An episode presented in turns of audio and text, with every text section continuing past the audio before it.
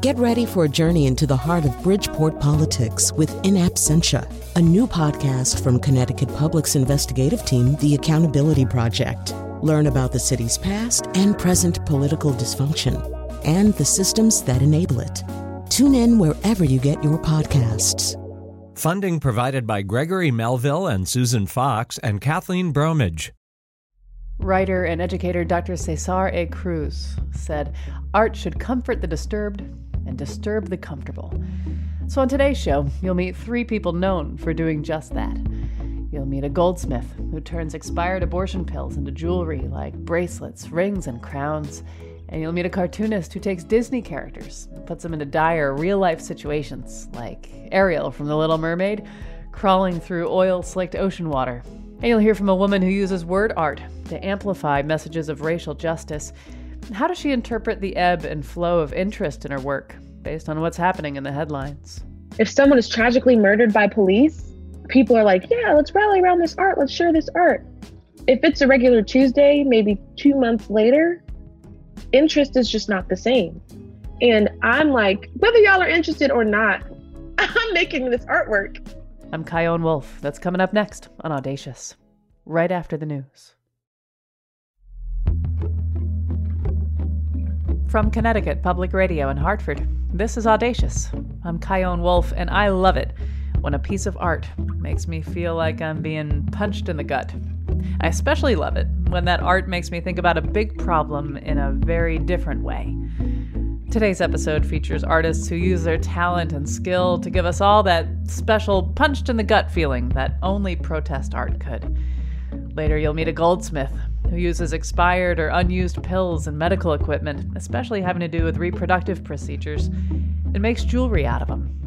And you'll hear how one of those pieces of art was forever changed by airport customs. And you'll meet a former Disney cartoonist who puts those well loved characters into real life, dire situations.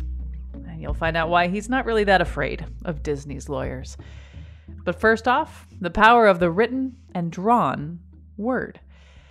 Back in the day, Danny Coke was a graphic designer and marketing coordinator for an event planning agency in Atlanta.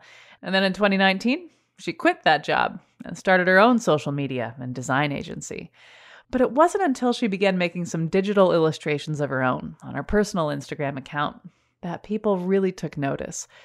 She was combining art and words to make complex social justice related issues more digestible and easy to understand. In fact, you've probably seen some of her work, which has also been sold at Target. Imagine a clock face, but instead of the numbers 1 through 12, there's just no, no, no all the way around. And the words above the clock say, Is there ever a good time? to touch a black woman's hair without her permission. Or imagine six arms outstretched, all of various skin tones, with one word written on all of them worthy. And another one with balloons lining the bottom, above them written, The pain that you've been feeling can't compare to the joy that's coming. They're all super shareable, which is something I wanted to talk with Danny about. But first, I asked her when these posts really started to take off? It was on Martin Luther King Jr. Day of 2020 where I posted my first illustration on my personal Instagram. And it was about how his legacy has been watered down over time and he's painted as this passive peacekeeper when he was a radical disruptor and a change maker who challenged the status quo and went to jail. Like he wasn't who people often painted him out to be. So I posted that and it was the first illustration that I posted that was shared by people I didn't know, I was like, oh, that's cool. A couple people put it on their stories. And I thought, I wonder what would happen if I continued to pursue this and maybe did more illustrations throughout Black History Month about topics that I wish I would see talked about more or mistakes that I would hope that would happen less. you know? So I, I illustrated about things like the I don't see color mentality and how that's not helpful in the pursuit of racial justice. And I talked about what it means to be an ally, like basic allyship principles for someone who would be new to the conversation of allyship. And by the end of Black History Month, I had maybe around 10,000 followers on Instagram. And I started with like 700. I really was not pursuing anything with my personal account. And so that was just really cool to see that happen. And yeah, I consist I consistently drew in that vein over the next several months. And then it wasn't until summer 2020 when we witnessed the tragic deaths of Ahmaud Arbery, Breonna Taylor, George Floyd, that the art started to go viral because people were finding it and realizing, like, oh, this is actually a really big deal. And I do want to play a part in the larger story of justice. And all of my art seemed to go viral at one time. And uh, in one week, I gained about 300,000 followers, which was unbelievable. I honestly wouldn't recommend that for anyone, but it was cool. you know, it was cool to see the impact. Why not? I'll deal with the consequences of this later. Wait, what were the consequences of this? Like, what is the negative? Oh my goodness, uh, aspect to having a ton of followers like that? Oh yeah, people view the positive uh, of, of course, having a large reach and being able to monetize, but then they don't see like people writing letters and letters and emails and sending it to your email about why you're wrong and the consistent harassment and bullying in my comments. I think for two years, I had my comments restricted because the abuse was so bad. So, like, only people who followed me could comment. I just recently took that off, like maybe a month ago. So, I'm just now feeling safe enough to like unrestrict my comments. But things like that. And then the immense pressure that whenever anything tragic or unjust takes place in the world, I have to have some sort of profound piece to speak to the moment, even if it's outside of my scope of racial justice. And so that was always difficult to navigate until I was honestly like, hey, I'm not a news source. I'm a person. The art that I create is a reflection of who I am and what I'm experiencing at this point in time. If that doesn't serve you, if that's not enough, that's fine. You can find what you're looking for somewhere else. You can make it yourself. And so that freed me up, definitely. But yeah, there's a lot of pressure as well. That must be wild to be heard and seen, which is really what all of us fundamentally want in one way or another on such a large scale. And then to be paying a price for it that constricts you, it seems like a maddening place to be. Absolutely. And what a lot of people didn't always realize is that I'm processing these traumatic, horrendous events in real time with everyone else. And so maybe two days after something tragic happens, in my processing of using art for healing and for movement and for justice, I might share that, but that doesn't mean that I'm a robot who has just immediately downloaded and processed this information and spit it out for your consumption because that's not what it was, you know? And I saw that that was easily something that could happen if I didn't keep a close eye on that. And so I, I decided very early on I may not always be the first person to speak to something, but I will take my time and I want to create art that lasts. I want to create art that is evergreen in the sense that you knew what I was talking about when I first made it, but you can apply it to many other areas of, of injustices that take place in our world. Like I have a piece that simply says it shouldn't have to happen to you for it to matter to you. And in racial justice spaces, absolutely. But in a global space, empathy is something we all need all the time. So those are just some things that I'm hoping to work on and was hoping to achieve at that time to kind of take that pressure off. One of the pieces that you made was the microaggressive greeting card collection. Uh, there was one in 2020. it was for Hispanic Heritage Month, and you asked uh, members of the Hispanic and Latino communities who were following you to send in the microaggressions that they hear most often, and the top six were, were for that greeting card collection, and they were, "You must love spicy food. Your English is so good, but you don't look Mexican. You're so feisty. Oh, say something in Spanish." And no, where are you really from? There was a great nuance that you brought up in the caption of that photo about what microaggressions are uh, and what they aren't. Like people think they're called microaggressions because they only like micro hurt, and that's not it. Exactly. I think when it comes to that series in particular, I did one for the Black community, the Asian American Pacific Islander community, and like you said, the Hispanic and Latino community. And I basically wanted to give a voice to other people, like you were saying, who don't, who aren't heard as often as they should be. And just the goal behind that was to say, hey, let's let's shed a light on this. And I use the greeting card analogy because people really think that they're complimenting somebody when they say these things. to you, this might seem like you're giving someone a compliment, but to the receiver, the recipient, it can often feel like death by a thousand cuts. If they're hearing this all day, every day, if they're attending maybe a predominantly white institution or a predominantly white workspace, like we need to, that's a simple part of your work. And so, with the idea of a microaggression, a lot of people have this thought in their minds of micro, like you said, means less, micro means small, but micro is not a measurement of the size of the slight. It's talking about on what level that it happens. So, micro in this instance means happening between individuals, not necessarily macro, which is like systemic and social structures. And so, I wanted to communicate that and also give space for people to be like, yes, I agree. That's me. Thank you for saying that. And hopefully spark some of the work for people in ways that they weren't expecting because we can protest and sign petitions and we can also sit and be like have i been saying some of this stuff i need to stop you know i remember being around someone who commonly would say about black and brown people. They're so articulate. Yeah. And when that shell was cracked for me that that was like like what else did you expect?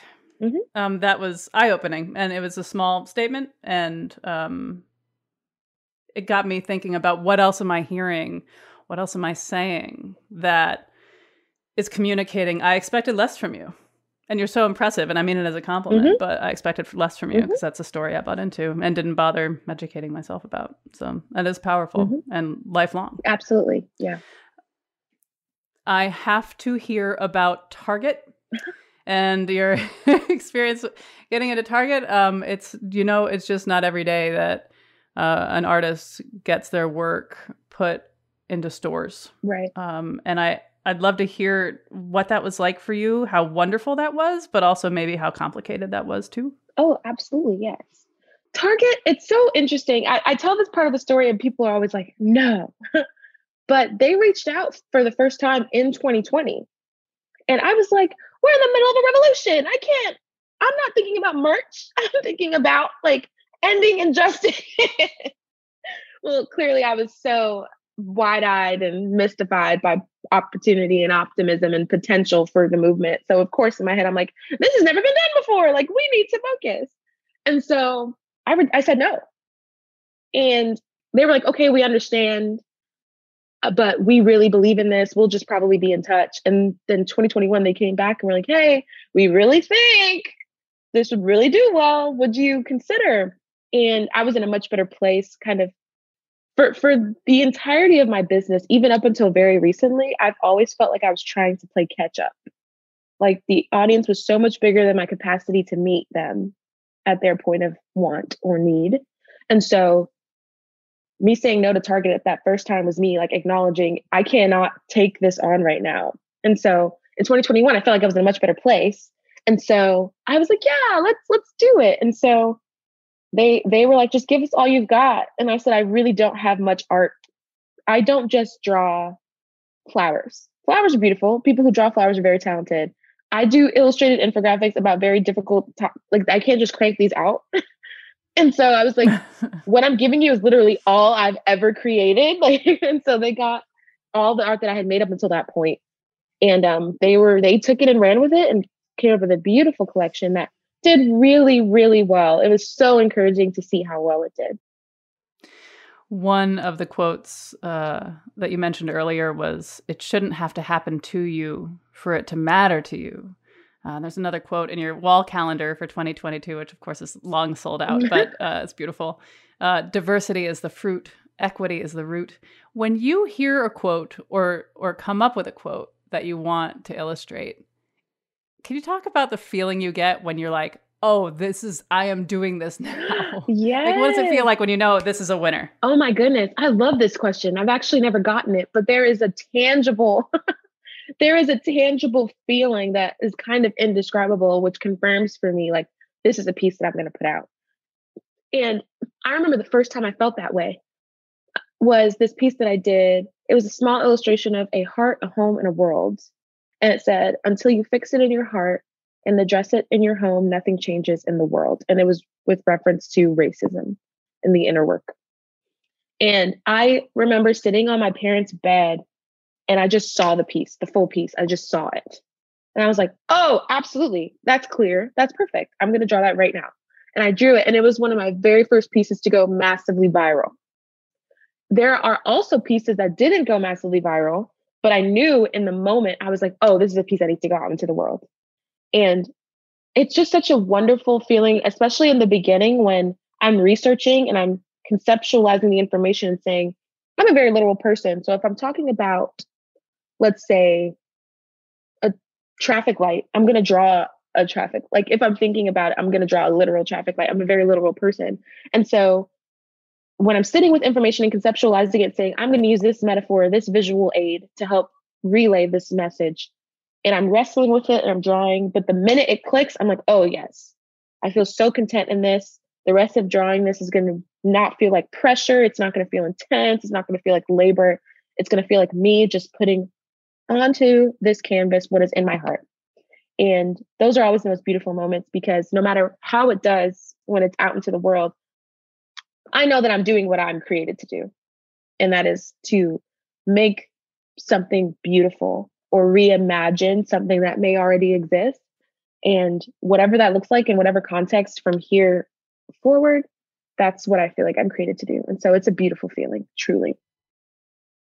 You were talking about how some of your pieces went viral right away, and some pieces took their time to get uh, some responses from people. What do you make out of how some just take off and some simmer and slowly grow in terms of their positive responses? Like, are there ever pieces where you're like, hello, this is amazing? is it really? Or like, really, this one is the one that exploded? I mean, what does that feel like? Yeah, for the first year, everything I put out for some reason just was met with massive response. And I'm like, I had friends even tell me, like, it doesn't matter literally what you put on there, people are just going to share it. I'm like, I think we're just in a season where people are very, very hungry for this content and for this information and for a way to feel as if they're doing something or learning how to do something better. And so that was cool. But then we have to talk about one of the most traumatic parts of this work, and that's the ebb and flow of interest based on what's happening on a national or global scale. So it's extremely difficult to do work that uh, ebbs and flows based on how interested people are in the topic at that moment. And so if someone is tragically murdered by police, people are like, yeah, yeah, yeah, let's rally around this art. Let's share this art. If it's a regular Tuesday, maybe two months later, interest is just not the same. And I'm like, whether y'all are interested or not, I'm making this artwork. And so I think those time periods really affect the reception of the artwork. But there are people who are very steadfast and are always supporting and always doing the work online, offline. And so I just remind myself that this is for them too, as much as it is for me. And that keeps me going. But man, there's it's such a traumatizing thing. I have friends who in 2020 made huge business decisions based on the reception of their work during that time and have had to close down different ventures and have had to pivot their content because people just so dramatically either reduced their interest in the work or took on opposing views. And so, even for me, as someone right now who gains so many followers, I regularly lose hundreds and thousands of followers. And it's just something that I'm not, because I'm not consistently cranking out content like a machine because I just know what that did to me and I don't never do that again. Part of that is going to be, well, people are going to want that from me. And if they can't get it, they will leave. And that's okay too. So I just know that what brought me to this point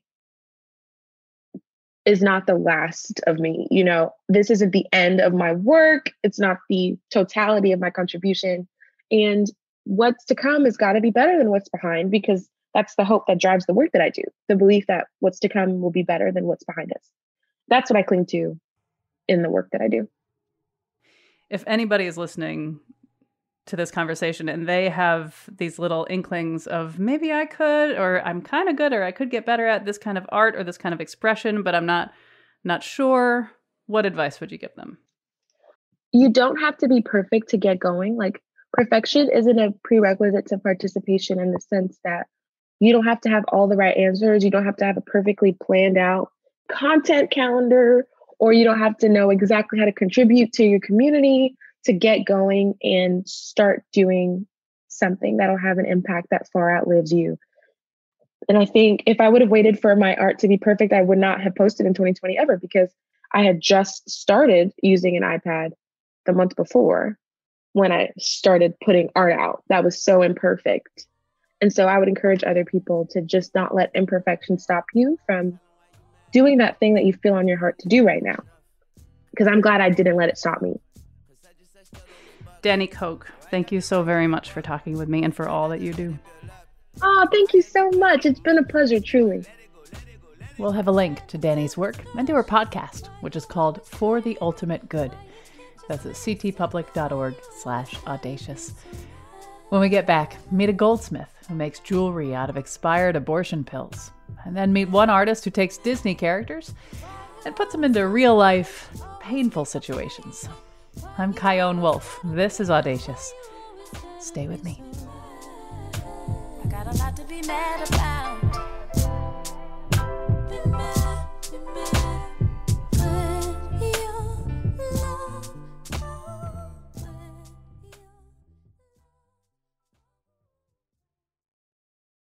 Support for this podcast comes from Hartford Healthcare. Elevating Health is funded by Hartford Healthcare. A lot of people struggle with sleep apnea and with CPAP machines. Dr. Carl Muller, a head and neck surgeon with Hartford Hospital, describes Inspire, a surgical alternative to the CPAP approach. Only about 60% of patients can tolerate CPAP real well. Inspire is a surgical alternative to CPAP. It's an outpatient surgery. It takes about two hours. And essentially what it does is it picks up when you're taking a breath and sends a two second electrical pulse to the tongue, which causes the tongue to stick out a little bit and stiffen and prevent the airway from collapsing. Hartford Hospital has performed more than 200 Inspire therapy surgeries. If you've tried and failed with CPAP, you could be a candidate for this minimally invasive procedure. Patients with moderate to severe sleep apnea are candidates. There is a weight criteria, so you have to have a body mass index below 35, and you have to have to have tried and failed CPAP. To learn more, go to ctpublic.org slash elevating health. This is Audacious. I'm Chion Wolf. Today's episode is about protest art. Later, you'll meet a former Disney cartoonist who takes the characters you know and love and puts them into scenarios that we in the 3D world undertake, like climate change, racism, and body shaming. But right now, meet Eva van Kempen. She's an Amsterdam based jewelry artivist and trained goldsmith who tackles women's rights, health, and individual freedoms with her jewelry creations. Like, imagine a crown made out of expired abortion pills in their packets. She calls that piece Lady Liberty and she's made necklaces out of unused IV tubes and bracelets out of birth control pills. I asked her to tell me about what was going on in her life when she came up with the idea to use these materials for wearable art. Yeah, so I was uh, diagnosed with cancer right after the birth of my second child. So it was very intense, uh, obviously. But I realized when I was in the hospital receiving treatment, I just had an epiphany. I just saw how beautiful these materials are, how they could save me, and how beautifully they are made, and how all the parts fit so well together, and how the colors are carefully chosen. It just touched my heart that it, it was made by humans to save people like me. Yeah, and then also I realized that it's made on such a large scale that it also has an effect on humanity as a whole. And I also saw that there was many uh, materials that were being discarded in the hospital, even when they were not used. And then, uh, like materials with water uh, inside, just when you have chemotherapy, you get uh, a sack of water that in a drip that is there just in case something goes wrong. But when it's opened, it needs to be used within 24 hours and then it gets discarded. And yeah, so these materials, I, I took them home, I emptied them, I dried them. And then a few years later, I, uh, I had the chance to work with it. Um, started slicing them up. It was actually also because my mother was also diagnosed with cancer and she, uh, we were waiting for the, her results. And it was actually perhaps for me asking the materials to do the same for my mom as they did for me. In a way, I think I was doing that by um, working with the materials and slicing them up, um, melting them together, and it all became jewels. So it was kind of intuitively working. I was trying to save the materials also from being discarded and restore them for what they could have meant. I feel like one of your easiest to spot works is Lady Liberty. Will you talk about and describe Lady Liberty? Yeah, it's uh, made of a crown, um, obviously um, from the Statue of Liberty. Um, it was a reference. Um, so it was made in 2020, and back then there was a court case coming up, and the work was aimed to make people aware of what was happening in the US, and felt it was necessary to make. Well, I felt someone had to make this work, and I thought, okay, that's me. I have to do it. No one, no one's doing it. So I felt the urgency to make the work. And yeah, like art can creep into people's hearts in a different way than words can. So this was very important to try to do that. Yeah, it's striking to see it because as for, as soon as you and and with your permission, we'll have a link to the pictures on our website. That when you see Lady Liberty, it's so obviously the crown that we're so accustomed to seeing, but it's made out of these expired abortion pills and and I have to of course point to the fact that this was made in 2020 and now uh, Roe v. Wade has been reversed. How did it feel for you from all the way over uh, in the Netherlands, which has a lot of freedom for reproductive choice? How did it feel for you as an advocate for reproductive choice, as someone living in Amsterdam, watching Roe v. Wade be overturned in the US? What was that like for you? Devastating. It's just devastating. And to know what, I mean, I cannot even begin to think of what it will mean in the future for how long and for how many people, how many people will be affected by this. It's, it's uh, yeah, Will you talk about the time that you made an Instagram filter with this Lady Liberty piece and what happened? Yeah, um, it was a collaboration between Rebecca Gomperts. Um, she, she's uh, the lady behind Medic Aid or Aid Access, Need Access, um, um, company that uh, provides medical abortion pills by post in the US um, and uh, graphic designer Chloe Kalayani, um, and myself. So it was basically a reproduction, a digital reproduction of the crown Lady, Lady Liberty. And we wanted to launch it on Instagram as a selfie filter so people could use them and you have like a digital campaign. But then uh, what happened is that Instagram uh, blocked it and you couldn't use it at all. And the filter, if it was behaving the way you wanted it to, would be I would take a selfie, for example, and this filter would have that crown of abortion pills. And when you open your mouth, it would trigger a pill to fall down into your mouth, right? Uh, when you open your mouth, the pills would come, would get liberated. So we had the hashtag liberate abortion pills. So the pills would pop out of the ground when you open your mouth. Yeah, and Instagram said that's against our rule about any sort of advocacy for or advertising of pharmaceuticals. Yes, exactly. And they tried to amend it so it just said what? They wanted us to take out some words of the, because it said also liberate abortion pills. So we they said we take out the whole words, liberate abortion pills but we didn't want to because we did, this is an art project. We didn't want to have any make any adjustments to our work. Yeah, so there were many rules. I had a uh, few phone calls from Instagram trying to convince me. Very kind person, very convincing, but obviously it's not uh, the way we want to work. So. so you do not have a future as an Instagram PR person. No. No. Okay. stay in your lane, Ava. Stay in your lane. Is there anything I missed or I didn't bring up, or something you wanted to say, but then you didn't say it, or anything else you want to make sure our audience really holds on to uh, from our conversation? Anything at all? Yeah, that's that for me. Starting to work with these materials is also um, very important to show the value and the beauty of of these materials and of medicine and science. It's also for me these materials are very related to the body, so also the scale is perfect for the human body. Do you have any in your house? Like, do you get to keep them, or are they stored away somewhere?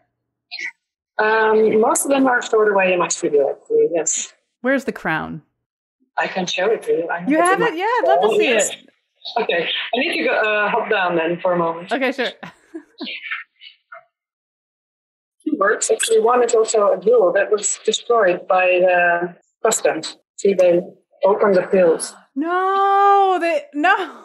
Wait a minute. Customs inspected your luggage and took this jewelry, this necklace of pills, and popped them out. Yeah, it was from. Uh, it came back from an exhibition in London, and the Dutch uh, custom, uh, yeah, custom, they opened it and they destroyed my work, and I had to pay to get my work back. Oh my gosh. How did that feel to see? Terrible. It's. Uh, I mean, on the one hand, I also feel okay. This is part of the work now, because it's now touched by border control. So I should just land the title. But uh, also strange because in, in the Netherlands it should. I, I was. I didn't expect it actually. And there is the crown. Now, was it sized for your head? Yes. That looks very nice on you. Thank you. You're welcome. Where do you think that crown will be in after you're gone? Actually, I hope it would be in a museum somewhere in uh, America that would uh, help people to be reminded of what what's liberty. Well, Eva von Kempen, thank you so much for talking with me. Thank you so much, for inviting me. We'll have a link to Ava's work at ctpublic.org slash audacious. After the break, what happens when you put Disney characters into real life, really painful situations? I'm Chion Wolf. Find out on Audacious. Be right back.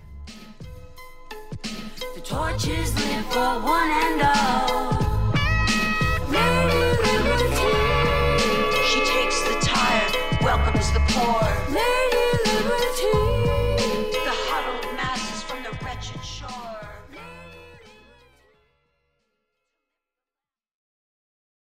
You're listening to the new investigative reporting podcast, In Absentia, which means you're interested in getting to the facts and uncovering the truth. If you'd like to help us continue our investigative work, consider making a donation. Visit ctpublic.org slash tap support and contribute today. That's ctpublic.org slash TAP support. Thank you for being a part of the Accountability Project.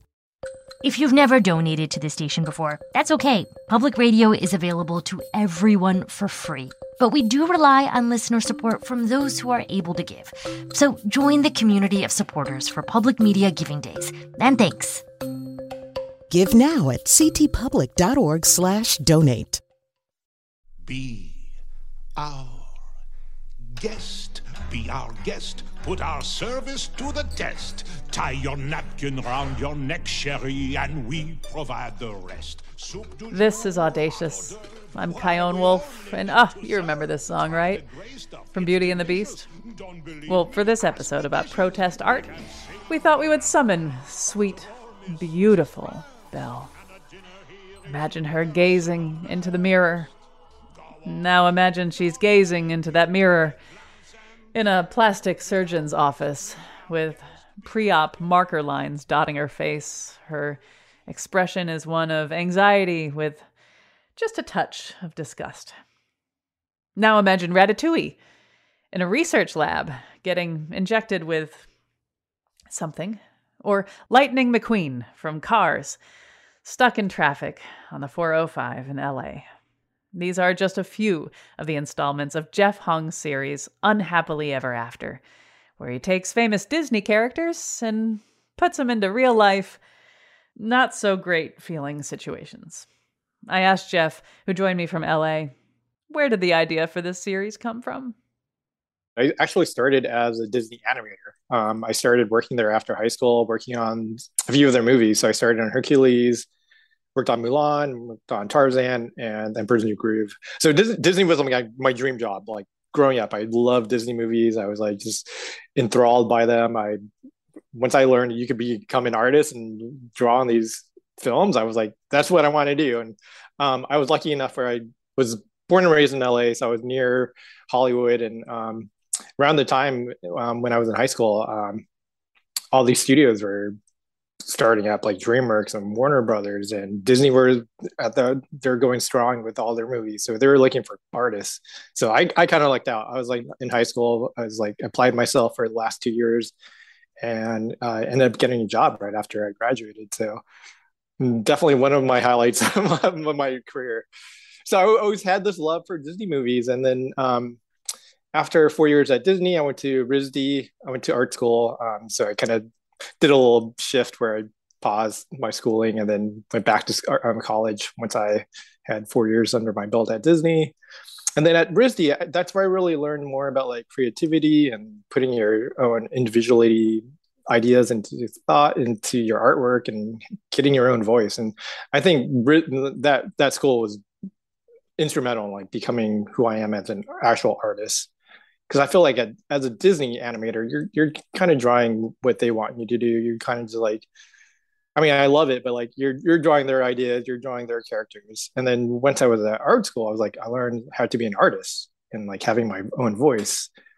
And so as my creative outlets, I I, I always have these ideas and things I want to do um, that's outside of animation, and a lot of it like comes from like my punk ethics. I listened, I grew up listening to punk rock, like listening to a lot of bands that are like very much about like equal rights and socialism and just treating everybody equal and just caring about the world. And so I think putting my love of punk and Disney together was sort of like the combination of this project. So sort of like in back of my mind, like in, well, going back to like art school and RISD, a lot of my ideas in illustration classes, I always like putting like juxtaposition of like two ideas, two competing ideas against each other and like kind of creating this new composition. And so that was sort of like the genesis of uh, the whole Disney untitled Unhappily Ever After. Um, in the back of my head, I always wanted to see what it was like to put like maybe like Disney princess in sort of like a urban, dirty environment and so I started doing that, and like immediately, um, I think the first one I did was Little Mermaid. I realized like I can touch upon like environmental issues and sort of like everything. It like it just unlocked everything. Once I started like working on these ideas, like within a few days, I had like maybe like 10 images like it just seemed disney just seems so ripe to tackle all these issues in the world because like they have such a wide variety of characters and especially like these films that we kind of grew up on, we all have like an emotional attachment to them. So yeah, I, I immediately once I was able to place um, picked Ariel, I was like, I realized like I can put her in like a old spilled oil stained beach, and putting her in that backdrop suddenly it just it, it like unlocked everything. It was like, oh my god, this is like a great idea. Like, and then I did a few more. I think I before coronavirus, um, China had the whole pollution problem, so everyone was wearing masks. so I, I drew uh, Mulan wearing a mask and like put her in the backdrop of like um, of a polluted uh, Chinese city urban out- environment. Um, of course, now you, you, look at that image now, it's like it, it, it totally changed meaning. Now it's now, now it's more about like the coronavirus and wearing masks. What I love about all these pieces is how it brings like whimsy, like almost this reflexive whimsy because it's Disney, right? We all grew up with Disney, and that means kind of a lightheartedness, a playfulness, a storytelling adventure, uh, and maybe a few life lessons we can take with us along the way and with real life. and so that you're talking about that juxtaposition of these images with these images just to see how it feels. I'd like to hear more about that feeling, that point in the middle that you're putting a red hot poker on of fantasy and lightheartedness and childlike wonder and this very much adult serious, often deadly and sad uh, imagery. Yeah, I mean, like Disney characters, we a lot of their films touch on like some some dark moments like bambi's mother died and stuff like that. But like in the end like they all end in happy endings. Like there's always like fairy tale endings in all these movies because it's a disney movie. Like everything ends up happy. But then once you take that element out and put them into real world like there is no happy ending. Like our world is pretty terrible right now. Like yeah you've got one where bambi's head is mounted on a wealthy person's wall it's that's also bambi. Yeah it's, it's like we have people who are like hunt animals for trophies and that's that's not something that's really touched about in disney movies. It's like there's so much stuff that i don't know it, it's we're not living in a fairy tale. There's so much bad things that happen in the world like pollution and racism and sexism. And like it's like it's all these things that once you take these disney characters and place them into the world that we actually live in it's like wow it's like we're not in this fairy tale world and it, it, it, i think it opens up a lot of people's eyes because like especially characters like we could um, see somebody on the news or someone like a stranger and we just don't have that heartfelt attachment to them. But like with disney characters we grew up with these characters like seeing winnie the pooh in a divorced area where he's lost his home like for some reason that has more meaning than seeing a real animal that they're losing their their homes to like global warming or whatever I think it tugs on the heartstring that of like we all kind of grew up on. It's it's funny. Um, my producer Jessica, she has a ten year old daughter, and while she was putting the show together and coming up with some notes and some good questions for you, and and linking me to some of her favorite pictures, she said, "You know, I actually." My daughter seeing me work on this show got us talking and we because I was working on this show she and I had this long conversation about the state of the world and and she was really blown away by by that image of um, Belle in the plastic surgeon's oh, office oh, right, like yeah. looking at her and and she had, she said why on earth would anyone think about wanting to look differently it was that image that started that conversation between my producer and her daughter I mean, I think the other good thing about my art, like it's very simple, like it's easy to understand. It's very there's not a lot, lot to read into it. Like it's pretty understandable. Like it's easy for children to, to, grasp like they understand these characters and like seeing these seeing them in the new situation or like why would belle want plastic surgery? Like what's going on?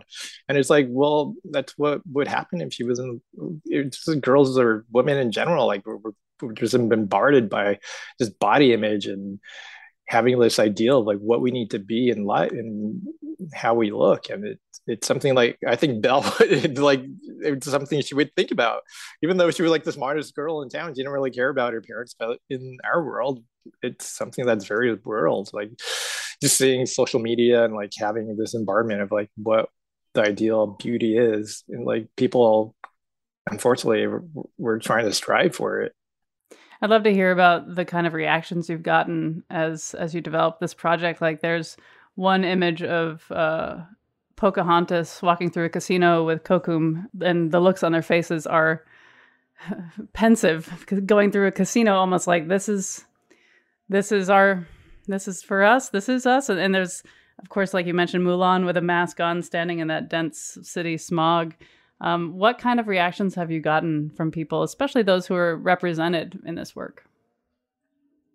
I mean, the reaction I have gotten so far, like around the world, like I've gotten people from all over that just reached out to me for like interviews, people who are doing like college thesis papers on activist art. Like they, a lot of people reached out to me like, oh, you're doing um, just like spreading the good message out and like i'm the only bad reaction i've really had were from sites like some um, like the Daily Mail in the, in the UK. Like you you read the comments and there's very right wing, very like people are like, who is this artist? Don't you know never to read the comments, Jeff? I know, I know, but I, I like reading good and bad. Like I I want I like I like seeing both sides of the issue and like seeing what people are saying. But there there was definitely a lot of people who were like very like, oh, what is why is this guy so depressed about there?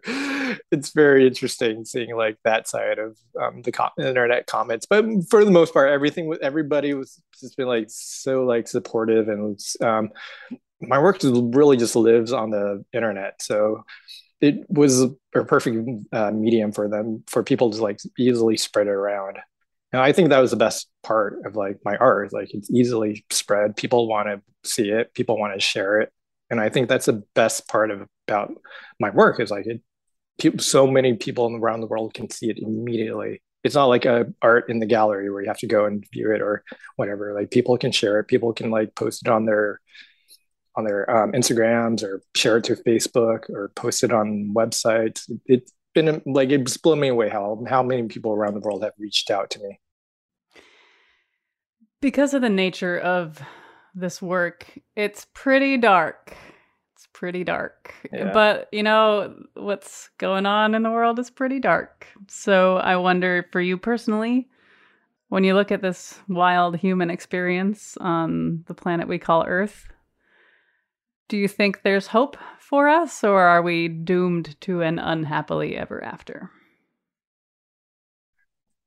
I think my my answer changes from day to day because like just watching the news, there's always bad news. It's like every I, keep saying this, like I can't remember. Remember it was like 2020, but like oh, I can't remember. Hmm. Can't wait until 2021 comes around and like things will be better. And then 2021 came around. I was like, oh, it hasn't gotten better. We're still have this pandemic going on. I can't wait until 2022. And then uh, 2022 is here. Like it's still not better. It's like it just seems like we're going down this dark path. Like there's global warming everywhere. I just recently went to Europe last last month. There was like a heat wave where they haven't had such like a hot summer and such an early time of the year until until recently.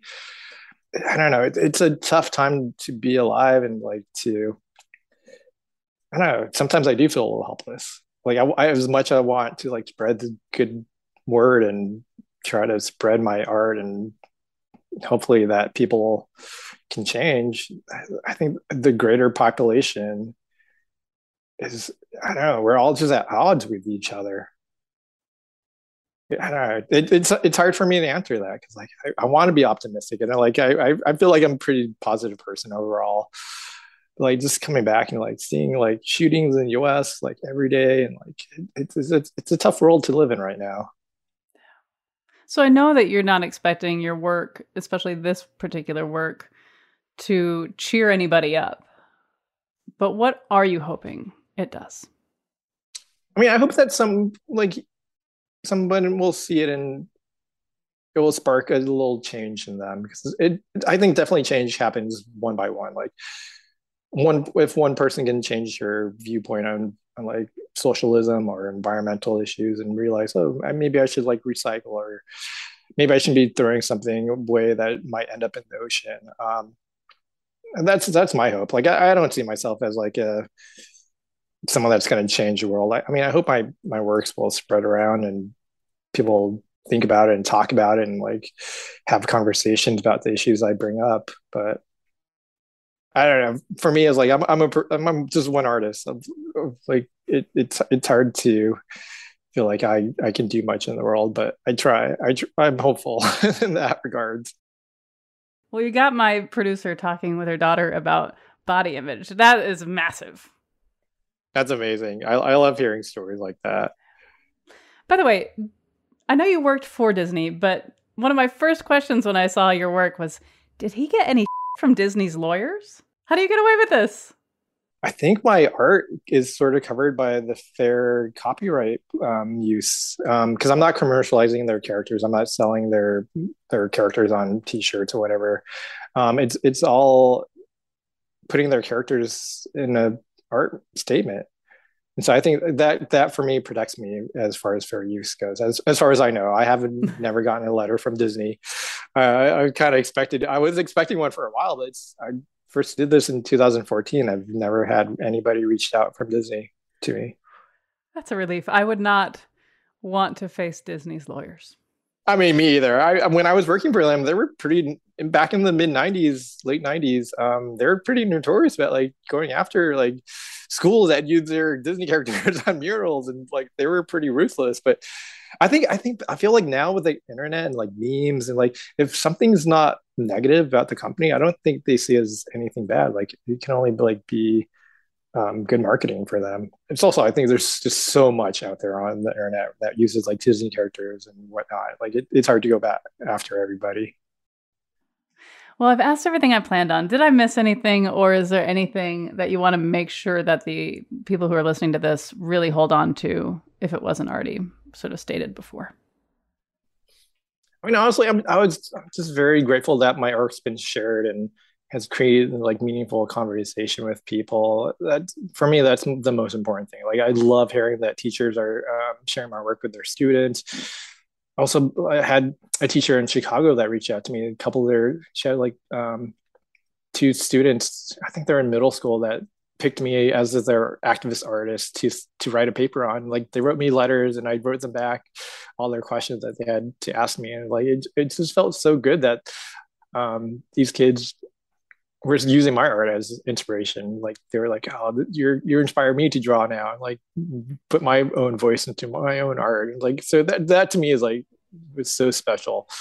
Just um, just try to inspire new artists or hopefully change people's viewpoints or maybe not and just create a dialogue and hopefully hopefully we can bring about some change that way Well, Jeff Hong, thank you for talking with me. thank you so much it was such a pleasure talking to you Kaya. We'll have a link to the work of all of our guests on our website, ctpublic.org slash audacious. Our show is always lovingly produced by me, Jessica Severin DeMartinez, and Katie Tolarski, with help from our interns, Anya Grandalski and Mira Raju at Connecticut Public Radio in Hartford. Subscribe to Audacious, and you'll always get to hear the show a day early. Plus, you can listen back to shows featuring things like what food item the illustrator for the Great British Bake Off has never drawn, other ways to think about gender, with author and non binary historian and activist Jeffrey Marsh. And you'll hear 40 people talking about what's gotten under their skin in an entire show called Why You So Salty. You can hear them all wherever you get your podcasts. Send me your reactions or thoughts or feelings or reflections or anything really on Facebook, Instagram, and Twitter at Chion Wolf, or you can always send an email to me at audacious at ctpublic.org. Thanks for listening this poor, unfortunate son.